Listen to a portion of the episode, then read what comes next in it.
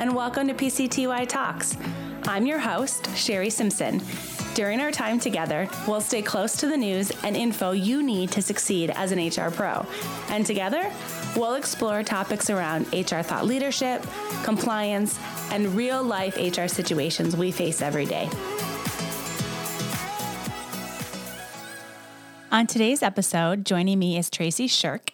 She's the Chief Strategy Consultant and owner of Elevate Talent Consulting and the host of the Talent Optimization Podcast. Tracy, thanks so much for jumping on the podcast with me today. I'm so glad that you were able to make it. Thanks so much for having me, Sherry. So, I would love to start with uh, you sharing a little bit about your background and your journey in the HR space. Absolutely. So, my background is I have about 18 years in human resources. I actually started my career um, in a Sears store, um, nothing like trial by fire, right? And then I spent 10 years in nonprofit organizations, really building HR departments from the ground up. From there, I worked in um, long term nursing care and really working with organizations on ensuring they had the right talent in the right roles inside of their organizations. And then I went into consulting. Um, and what I find now is it's really helping organizations ensure that they're creating an environment where every employee is fulfilled in the work that they're doing. How exciting! What an exciting kind of mission to have, or um, your, you know, as we call it, your why. It's so cool to hear that um, when people have gone through their HR journey and they're still just as passionate as they were when they started. Um, so that's really cool. Thanks for sharing. Yeah, thanks for asking. so there is this mass exodus happening in the talent space, um, and HR job opportunities are on the rise as well. You know, often people think the grass is greener on the other side, but often it isn't true, right? It's just our own thoughts and opinions that leave us feeling unfulfilled. So I'm curious during all this chaos, how have you helped HR professionals find fulfillment now? Yeah, and that's such a great question. And I think that for me, that really goes back to each of us has our own journey and we have the opportunity to write our story, right? So we can write the story about the negative things or we can write the story about the positive things. And I believe that every setback is really your launch pad to success as long as you choose it that way. And, you know, as we look at individuals leaving organizations and is the grass greener, I think some of it is looking at us and saying, what is it that I really want in my career? And what am I creating for myself? And, you know, when we look at individuals leaving, there's typically four key reasons why individuals leave an organization. And it's the wrong fit to the job. It is that there is um, a mismatch with their manager. Their manager may not be leading them the way they need to be led. It may be the team that they're working on, or maybe their culture, right? And I know for me that there's been jobs that I've had where the job was perfect, but the culture was not. And I had to make a choice if am I going to live within this culture or am I going to choose to leave because I'm looking for a culture. But I think the key thing is you have to know what you want. Otherwise, you go by the whims of the employer that you're stepping into. I um so I'm going to rephrase it, but I think it's so important and if you're listening, I feel like this is one of those tweetable quotes, but every failure is a launch pad for success. Um, I could not agree more. I look back on all of my failures in my careers um, and the moments that I have felt my lowest, and every one of them has had a positive outcome because, like you said, I took the initiative to say, you know what, I need to look at what I can learn from this. As you've worked with HR professionals who are going through this, and they're at this moment where maybe the job isn't fun anymore. Maybe they've lost their passion. You, you know, what should they do? How do they kind of come back to those grassroots of why they really got into HR, what they're excited about in the space?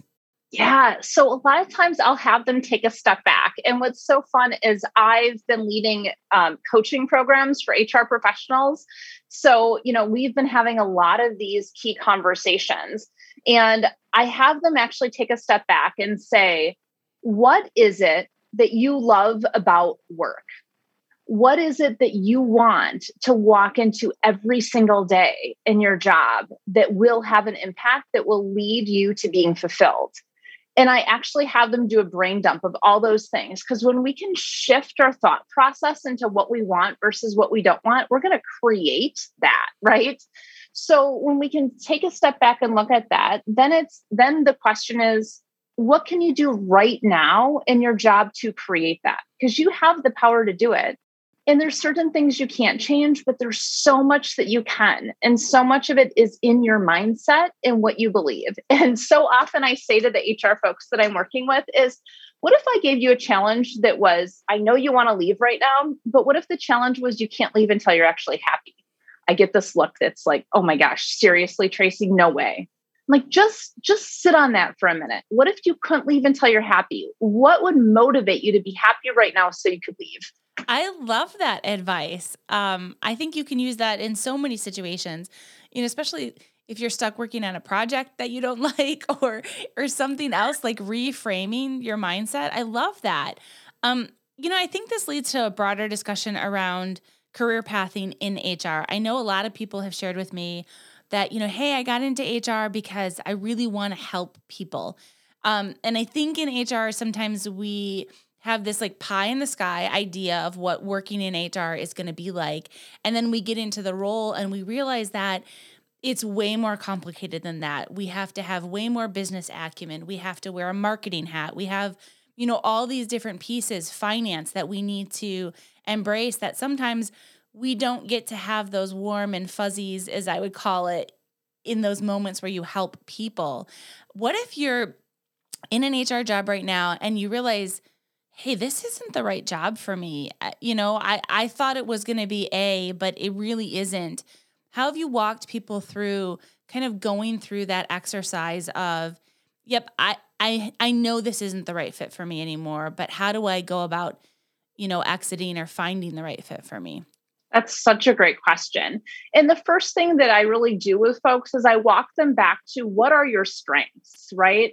So some individuals are super, super detail oriented. Some individuals are very process oriented. Some individuals are those independently driven leaders and some individuals are very extroverted versus very introverted right? So i go back to what are those strengths that you specifically have for you? And let's do that because we always want individuals to play to their strengths right? Otherwise we turn ourselves into a pretzel and we're burning calories that we don't want to burn. So it's looking at that and saying what are your strengths great. Now that we can identify what your strengths are and what those things you want to do, I actually have them write kind of this three chart of what is your you know must have in a job what is your like to have in a job and what is your dream to have in a job. Now how does that align to your strengths? Now that we have that let's look at what your current job is. There's things that you don't necessarily love anymore but i want you to shift the focus to look at that and say how is this current situation setting me up for my dream to have job? Because when we can find motivation in our current job to reach those key milestones that are, hey, these are the business results that are needed that I've been hired to do, and this is how it's going to fulfill me. Sometimes we need to say, hey, that fulfillment's going to come from getting to that next step. So I need at least identify that so I can find my motivation here and then start looking based on that strength based approach. Have you used that model to help HR professionals have conversations with their, you know, their current supervisor now? I I love that you shared that because I think that that could be a really great model to prep you for a conversation about what you want in your career with your supervisor. Absolutely. And so I actually use that framework to create talent pathways inside of organizations. So, on the one side, I use it when I'm working with individuals that are looking to define their career, whether it's, hey, I'm, you know, I'm just stepping in out of college. I've got a, I'm doing a presentation of like college next week, right? Like I'm just stepping out of college into my first career. So, what does that look like? And then I have one for individuals that are mid career, but then I do it with the executive leaders that say, hey, how do we create talent pathways through our organization so we don't lose our key people? And right now, we're in the middle of the great resignation. Well, what if this was the great retention, right? Like, what if we shifted this to say, how can we create a great retention inside of our organization by creating talent pathways? for individuals to really move up based on their strengths, knowing that there's certain stepping blocks that they have to have. So, for you as an HR professional listening in, I really want you to think about how does this not only serve you from where you sit in your path, but how can you take this to your organization so your organization can be an organization of great retention? I think we just coined a new term, or not we, you, you just coined a new term, the great retention. I absolutely love that. I think that is uh, very forward thinking for for those that are um, wanting thought leadership out of this space. I think that is definitely the way we could be looking at it because all we're doing right now is talking about engagement and employee experience and career pathing and skills building. That's all based on trying to retain the great talent that we have. How have you decided what next steps to take? So you go through this exercise, you've identified, hey, here's where I want to go. So what's your advice? Is it a step away? Is it a step up? Is it, you know, how how have you coached people to work through once they get to the thing that they know that they want to do? Yeah. So once they get to the thing that they know that they want to do, um, there's a couple steps. The first step is you must manage your mind, right? You must manage your mind because you are 100% responsible for the thoughts you have in your head. And you need to know when you start going into negative Nancy moments and saying, okay, what is it that I really want? How do I catch myself to come back? Um, so that's the first thing because that impacts every single thing you do in touch in the in the results that you're going to get. The second thing is you have to talk about it, right? Any goal that we have, if we don't talk about it and take actions towards it, we're never going to reach it. So we want to talk about it. We want to create those actionable steps for it. So the first place is if the culture that you're in is a place where you want to stay, start having those conversations with your supervisor.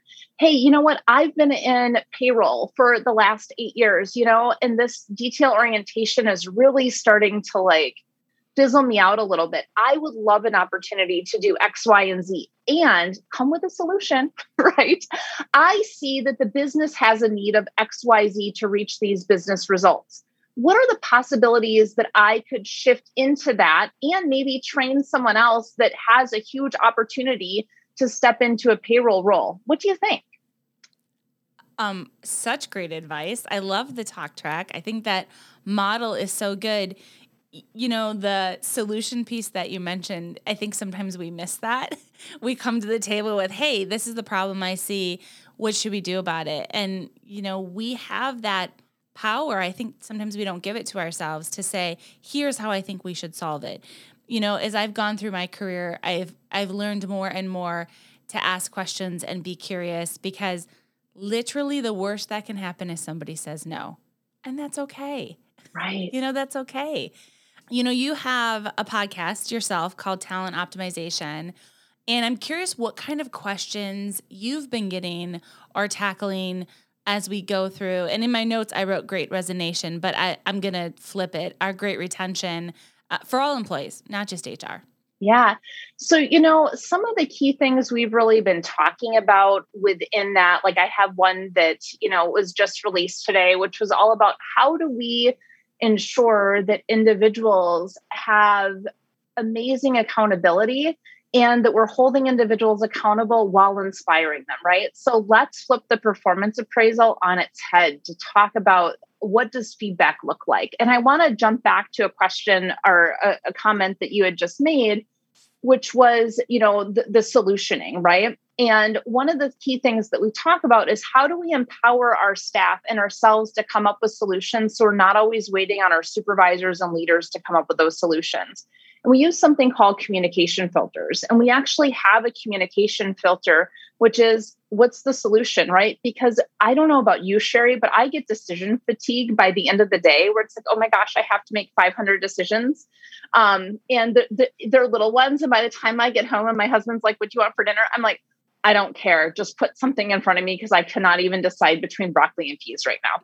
Um, you know so with that the reason why i bring up this the communication filters and solution filter is when we say to our staff, when you come to me with a problem, I also want you to come to me with a solution or one or two or three different solutions because I want them starting to think strategically because that's going to have them start to create their own future.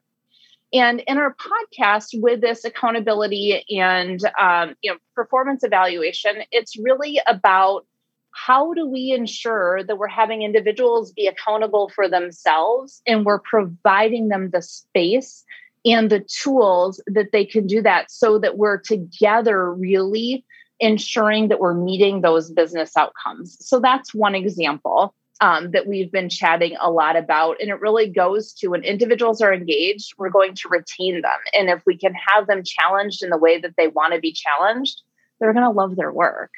I could not agree more. We are introducing something in our organization around this exact concept. We're calling it performance enablement. And but it is that shift for how do I provide employees all the resources they need, but help them be empowered to make the decisions on their own career path and articulate what they want to do. So um, it's cool to hear that other people are talking about that as well because it's such an important, I think, tipping point for how we think about performance in the future.